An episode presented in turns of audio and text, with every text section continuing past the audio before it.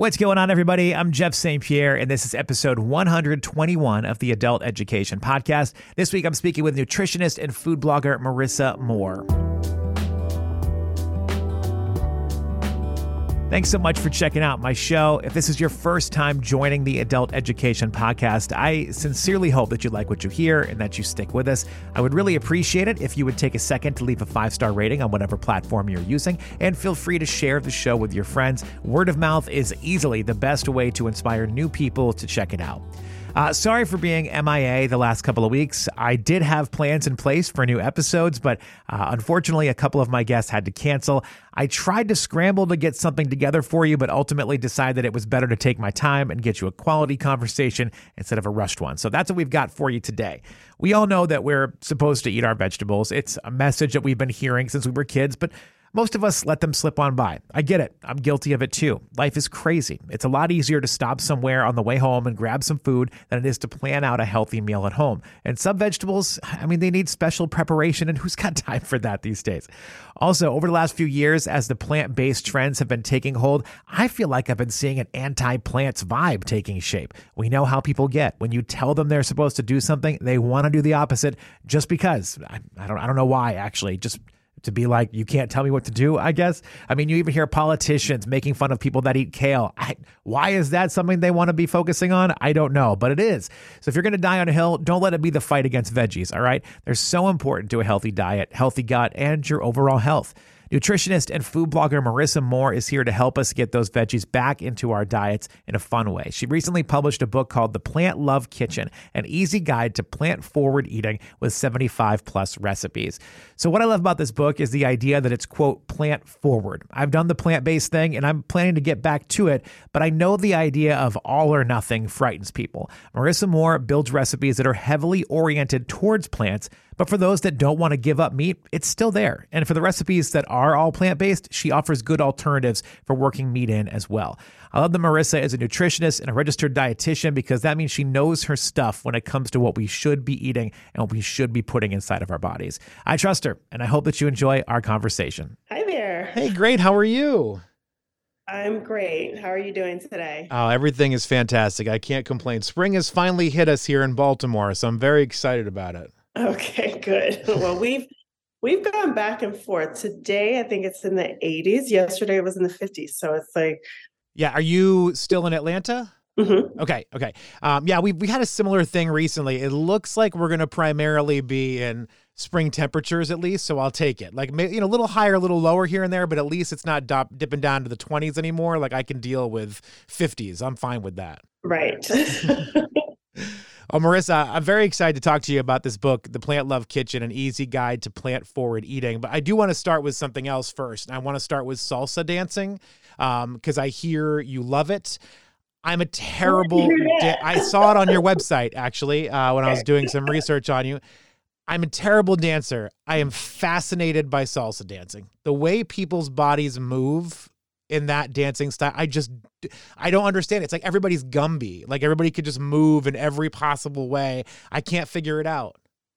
Oh, you need to take some classes. I've tried. It's funny. My uh, my senior class in high school, we did a Spanish club trip to Puerto Rico, and they put us in this like salsa dancing class in Puerto Rico. And talk about putting a fish out of water, right? Like I I'm a kid from New Hampshire. I have no dancing experience. You're going to drop me into a salsa class in Puerto Rico. I am done for. I'm screwed. Uh, but it, it was, it's so much fun. It's such a fun dancing style. It is. It's the best. I was just at a salsa event this past weekend. It's the best. That's amazing. I got worried there for a second that that was a lie on your website because you were like, "Where did you hear that?" well, well, because I just literally come, came from a, a big event, and I'm like, did I post something about it? I did not. well, to be fair, I don't know much about you, so I'm really excited to talk to you about everything here. And I love this book. I love what you've put together here. And I'll tell you primarily why in a second. But I want to know more about you and your path and how we've gotten to this point. Um, I know one of the things I kept seeing on your website was you're a media dietitian. What exactly does that phrase mean?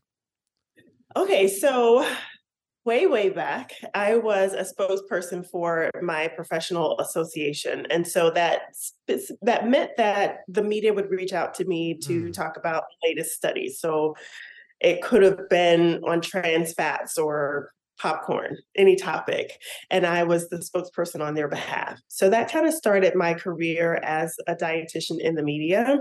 So I had regular a regular segment on CNN and so different you know uh, outlets would contact me to talk about nutrition and so that's where it all started and now i work primarily with um, food and health organizations to do the same kind of work. Mm-hmm. I know food's always been a very big thing for you growing up in the South, you know, getting around with the family and cooking and all that stuff. But did you think your life would take this path? Did you think that uh, nutritionist, dietitian, do you think that these things would be the things in your future?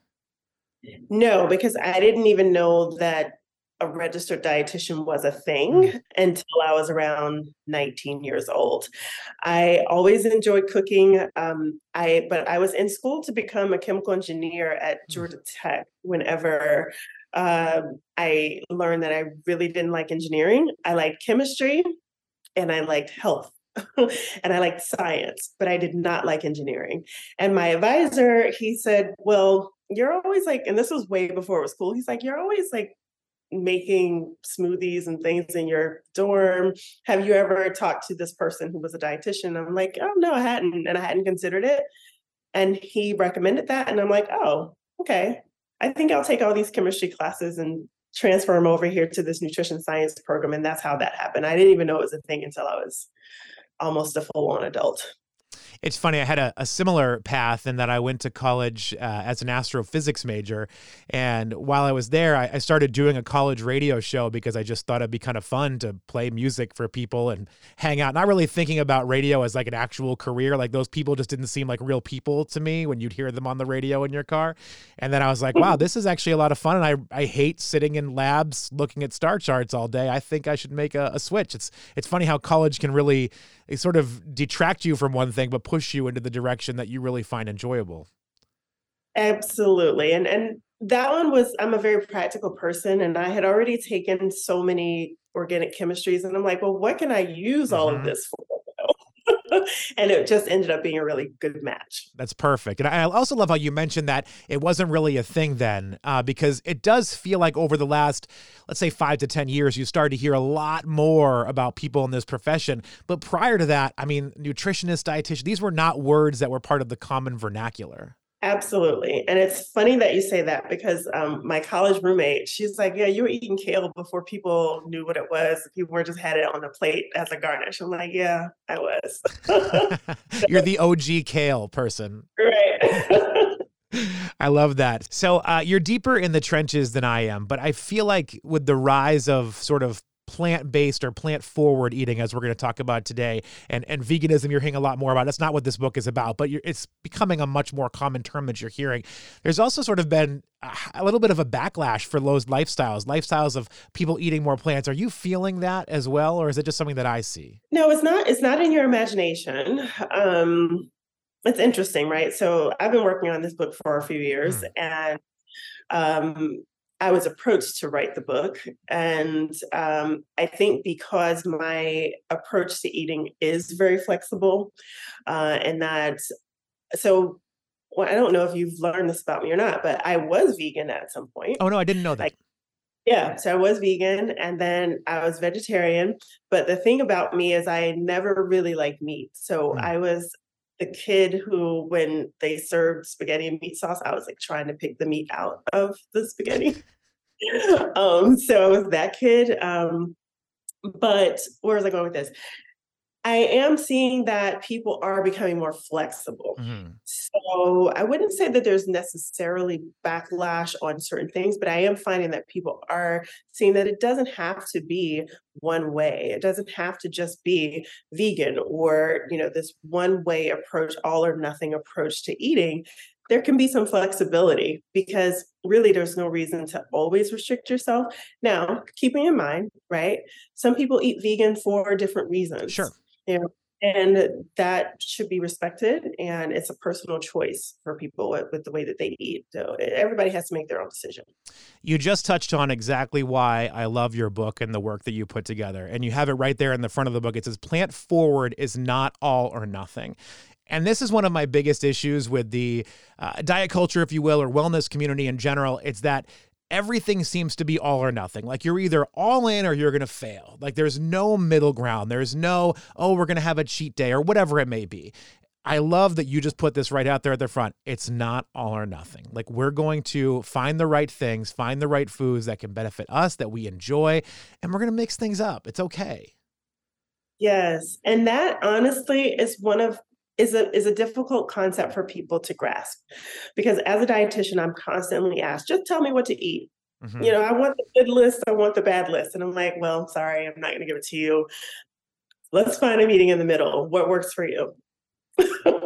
You know? Yeah. Um, so that that's where i am. And and and it's a it's a shift right? Because when i started out as a dietitian there was more of a focus on calorie counting and you know all of these things to restrict but that hasn't really gotten us very far, mm-hmm. right? Um, just an, an, unhealthy obsession with food. Uh, but we really have to kind of, it takes a little time, but figure out what actually works for our own bodies. Yeah, all the calorie counting, all those fad diets. I mean, you'd think after all these years of seeing all this media attention, the commercials, everything, that we'd be the skinniest country in the world, and we're not. You know, it actually feels like we're going completely the other direction. And look, I'm, I'm guilty of it. I love a good, you know, cheeseburger from now from now and then. So I get it. Uh, but it's just it, it is interesting. You would think with all the imagery that we'd be shifting in the opposite direction than what we actually are. Yeah, but I think the evidence shows that we're absolutely not. Um, and so, in the process, I think it's important to enjoy the foods that we eat, um, enjoy movement, uh, and find uh, the healthy balance for you. And that's where the book really does help because it's not like like you mentioned. I think it, it's not for a person who necessarily is, is vegan. It's actually not for them, but for a person who maybe just wants to add a little bit more to the plate, a little bit more plants to the plate. There's a place to start. And but if you do want to become vegan eventually, the book can also work for that too because i give a recommendation for most recipes not all of them but most of them there's like a vegan substitute um, in there. Yeah, you give a really great background when you're putting these recipes together. I was looking through earlier, trying to pick out some things that I'm I'm to try to make at some point here. But that's been one of my biggest issues. I was plant based for about a year. I want to say about 11 months uh, before the pandemic hit, and that it was just whatever food we have, we're to make. We're tired. We're just sick of doing this.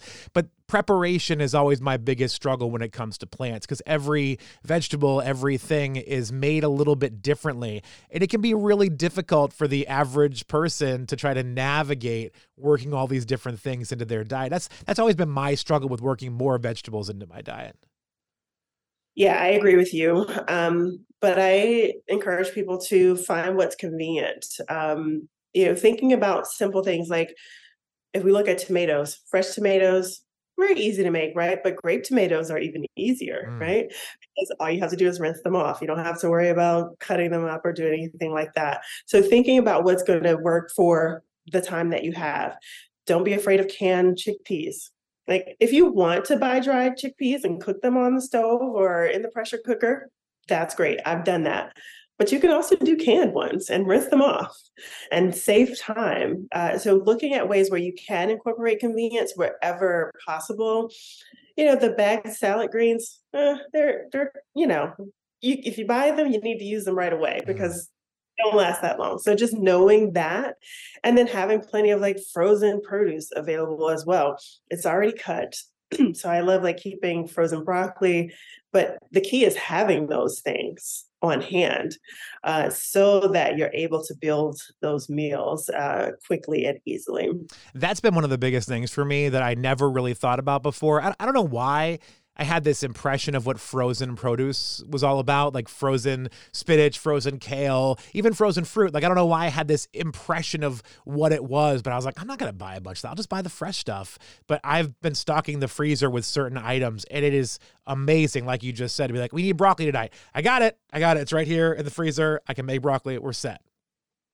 Yeah, and it's not like you can absolutely do fresh, but when people start talking about time, I'm like, okay, let's figure out how to make this work. And I think a lot of people like you have had that perception that frozen is not good, but it's actually just as nutritious as fresh.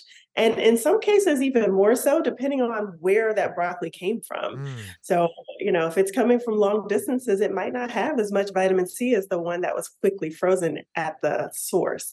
So don't be afraid to include those. You know, um, my goal with this book and really with being a dietitian is really to empower people to eat healthier, easier, mm-hmm. right? And to not feel afraid and to not um, have the worries and the sort of anxiety that comes around just trying to nourish your body. I think that's what's great about, again, going back to plant forward is not all or nothing it's not a stressful approach for what you have. Like if you want to add some chicken into something, okay, great. It's not about okay, what can I put in here that's going to replace chicken or whatever. Like it's just it's very easy going with this. There's no stress with this one. Exactly. And my goal was to try to make all the recipes independent of, you know, um, meat with maybe the exception of the salmon with the roasted grapes. Mm-hmm because you know if you take the salmon out, you're kind of left with just like sure, just roasted grapes. right, and which roasted grapes are delicious on their own, but you might want a little something more for dinner. Uh, but I did try to make the recipes so that they can stand alone. But like you said, like someone tried the um, there's a chickpea and rice soup in there and i thought about that i thought about that in terms of something for a sick day right mm-hmm. and so with the idea of like a chicken noodle soup kind of thing but it's using chickpeas instead but if you really like chicken add it it's perfectly fine I kind of wish looking back, because we're always taught when we're growing up, you got to eat your vegetables. And we know there are certain vegetables with certain vitamins that are good for us but vegetables play a much bigger part inside of us that I think many of us learned growing up. I mean, we've heard again going back to just more recent things over the last 5 or 6 years, you're hearing a lot more about gut health and fiber and vegetables carry a lot of those things you need for proper gut health. I was never taught about gut health when I was in high school health class. Like that wasn't a conversation we ever had. Uh, so I, I, love that it's being had now, but man, I'm just like, man, I wish we knew this leading forward so many years ago. Yeah, so that is the thing. So when we look at the benefits of just plant forward eating, even a semi vegetarian diet has been shown to help lower blood pressure levels. Um, when we think about eating and adding more plants to the diet, um, it might help to lengthen your life, um, but primarily because it helps to reduce or they help to reduce the risk of car- uh, like cardiovascular heart disease, um, certain cancers. And yes, it helps with gut health. The thing is, I mean, if it, if you've ever gone plant based, you probably noticed immediately a little bit of an upgrade to your di- digestive system. Sure. Like, I can see nobody else can see you smiling. I can. I know what we're talking about, and I'm right there with you. Yes. Yeah. So um, that is what like I'll talk about fiber. Like we could have a whole uh, past episode on fiber. I will talk about it all day if you let me. But you know, adding those beans, the lentils, the all these um, vegetables is important, not just for fiber, but also enhancing your gut microbiome, mm-hmm. which that goes into a whole other area. The microbiome controls so many different parts of our metabolism and um, our health that, you know, having that diversity of different nutrients is important because you get different things from different plants, right? And the other side of that is a lot of times people ask, well, what what superfood do I need to add to my diet? And I'm like, all of them, mm-hmm. not just one. Um, it could be broccoli, it could be sweet potatoes, uh, it could be cabbage and collard greens, all of them. Diversity like, is that's a big thing too. I'm glad you mentioned diversity because every vegetable, like you said, brings something different to the table, so to speak. So if you just get caught in a rut, like I know when I was on a, a diet plan many years ago, it was like, okay, you're gonna have grilled chicken and broccoli for lunch every day, and I'm like, all right, I'm eating the same thing every day. And at the time, like I'm sure I saw some results. Was it maintainable? No, not at all. Moving forward, long term. But you look back on it, and I'm thinking to myself, man, I only had broccoli all that time. But there are so many other vegetables that would have helped with the different things that I was lacking in, all the other vitamins that I was really lacking in at that time that probably would have made me a hell of a lot healthier. Exactly. It's really about that. But that also keeps boredom at bay because I mean, I don't know how much chicken and broccoli you want to eat today, but after eating that for quite some time, it's like, okay, I'm good on That is true. That is true. You were you were talking about uh, when you would have uh, pasta, you would take the meat out of the sauce. I grew up with that, so now whenever my wife tries to make it in the house, I'm like, just give me the pasta. I will just pour plain sauce on it. Do not cook any meat for me. I don't need it. Like I don't. I'm so yeah. over it from growing up with that in a you know lower income household where that was like the meal. Um, so I'm like I can't do it anymore. Hello. Yeah. Um, you're right there with me. You're right there with me. I, I, I was talking to somebody not too long ago, and I I think I made the comment like it's fascinating how much the gut microbiome or the gut health and, and microbiome impact everything else in your body because it's in your stomach. And I was just surprised by that. And they made the point it shouldn't be surprising because think about where your stomach is. It's in the center of your body everything essentially goes through that general area. So it's not terribly surprising that what goes on there is so vastly important to everything else that's happening in your body. Yeah, the digestive tract is, is it starts at your mouth and ends where it ends. And when we think about um, the gut microbiome, most of the the bacteria, the good bacteria that we're trying to build up, it actually lives in the colon and the and the small intestine. Yeah. So you know, there's miles of options there for you know the bacteria to sort of grow and change into what it needs to. So we always want to feed it good things. So adding in good sources of what's called prebiotics. So this gets into a whole other thing but bananas and onions and uh, all of these things. So variety again is really the key uh, to a healthy gut um, a healthy microbiome with all that diversity that you need um, know, I can't stress that enough because I I regularly hear people asking me specifically, what's the one food? I'm like, mm-hmm. there is no food. It's everything. It's all of the foods. And I, I was looking through your your recipes and I have not memorized all of them, so forgive me. But there are so many of these recipes that include so many different things. Like it's not just three ingredients, which which maybe to some people would sort of scare not scare, but like make them nervous to make it like, oh my gosh, I've got to get all these different things.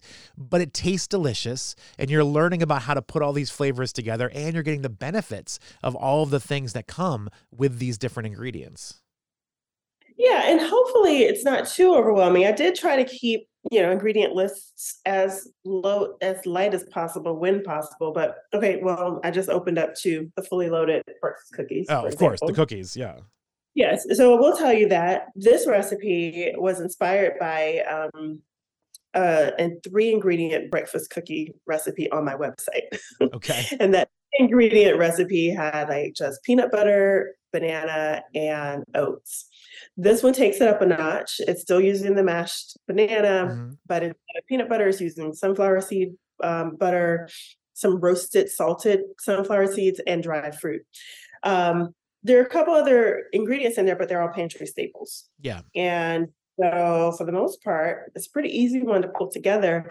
And the beauty of that one is that you can make it like on a Sunday and you can have them for the week. So, it's mm-hmm. sort of a one done kind of thing.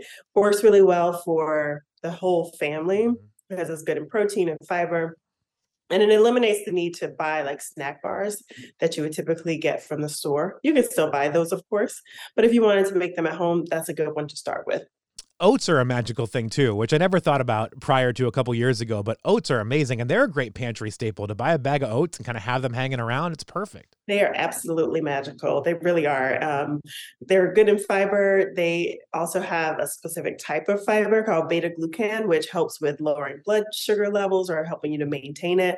Um, they are one of my favorites. Those are that's one of the grains that I always have on hand, and I usually have a couple different types. I have the instant sometimes, but always the traditional ones and the steel cut ones on hand, just for different time, times of the sure. year, um, for different applications. But I make, there's also muffins in the book using oats.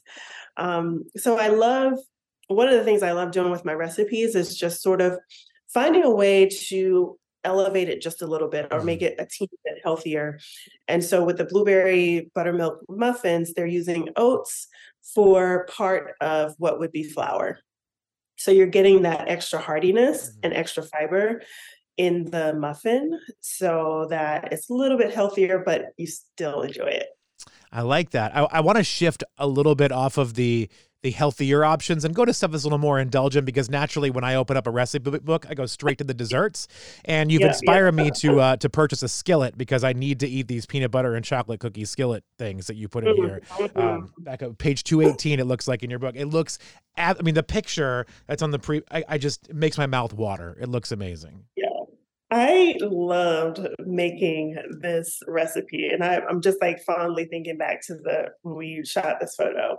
But yeah, it's like you have to enjoy it warm. You know, mm-hmm. put some ice cream on there. The cherry almond crisp, it's a couple pages later, also looks incredible. I mean, I'm always down for a good crisp, so you don't have to sell me on that. But this cherry almond one looks really good. Yeah, so that one I think you will really enjoy. When we did the photo shoot, um, the um, crew couldn't get enough of that one. And the fun thing about that one is you can do a lot with it. So I use like cherries and almonds, but you know, if you don't have cherries available, you can do blueberries, you can mm. kind of switch it up. But that honestly is probably one of my favorite recipes. Okay. Well, I'm glad I picked that one out. You mentioned photo shoot. Now I'm kind of curious. So you make all these things that are in the photos, then you guys just all share them after you take the pictures? Yeah, for the most part. is it like how how long did this go on for? I mean, obviously it wasn't a one day thing, right? No, it was it was many many days. I want to say eight. Okay, days. That's a lot of food. That's what I'm saying. It was a lot. It's it's a whole thing. it is a whole thing and a whole production. I know putting a, any kind of book together is a process, and it takes a lot of uh, your your mental ability to make that happen. A recipe book, I imagine, is very different in that you're trying to get all the ingredients down, trying to make sure you've got everything laid out. Uh, I, what was your favorite thing about putting this book together? Oh, that's a good question. So I developed all the recipes in my kitchen, and um, oh, what was my favorite part? It's hard because the recipe part was fun, but it was also exhausting. Yeah. You're standing in the kitchen for days and days and days and trying recipes three, four times, and then they go off to someone else to test, and you make sure that they're fine, and you make them again. You know, it's a whole lot of back and forth. Um, besides turning in the final manuscript, which was probably my favorite part, um, I would say doing a little bit of the research. So even though I'm a nutrition nerd, like I still I love like kind of digging into the details. So like, oh, okay, I'm gonna have Brussels sprouts in here. What fun little tidbit can I share with people about Brussels sprouts? Mm. Um, so that was fun. I enjoyed that, like coming up with the little love notes in the book. Yeah. that was that was a lot of fun. Oh, that's amazing. I, I was telling my wife just the other night that I'm jealous of people like you that can think of a recipe or think of something you want to make and almost immediately know I'm going to need a half a teaspoon of this or a tablespoon of that. Like, just have an idea of what you're going to need to break the flavor that you want with that. Whereas I'm like, okay, where's the book? I know I've made this 37 times. I still don't remember how much paprika I need in this recipe. I need to know or I'm going to screw it up. I, I just don't have the mental capacity. So I'm very jealous of folks like you. Well, it is a process though, because when I cook at home and I'm just cooking for myself or family, it's not, um, th- there's not that process. I just, you know, sprinkle the paprika. I don't sure. have to think about it. When you're developing recipes, you actually have to measure everything. Mm. So scale involved. So it's very specific. So that part, um, coming up with the idea is fun and you know scribbling it out but like the number of times i had to cross something out because oh well that's not enough or i need to tweak this or that it's not automatic for me. It was a process for sure. Well, I'm glad you went through that process because I need some new stuff. And this book is chock full of amazing recipes and really good information. So I hope people check it out and add it to their uh, their library of recipe books. Marisa Moore, The Plant Love Kitchen, an easy guide to plant forward eating. Where can people go if they want to find out more about you? They want to find out more about this book. Where's the best place? Yeah, so the Plant Love Kitchen is available for uh, for pre-order through April 11th, but then it'll be published on April 11th, and you can find it wherever books are sold. Uh, you can also follow me on Instagram at Marisa Moore or visit my website to get more information, marisamoore.com. Marisa, it's been a pleasure speaking with you. Thank you so much for your time. I really enjoyed learning more about you through this. Yeah, it was so good to talk to you, Jeff. Thanks so much for having me on. Big thank you to Marisa Moore for her time. Her book, The Plant Love Kitchen, is available now wherever you get your books. Happy cooking, and thank you to all of you for joining me on Adult Education this week. I appreciate your time. My name is Jeff St. Pierre. Until next week, be well.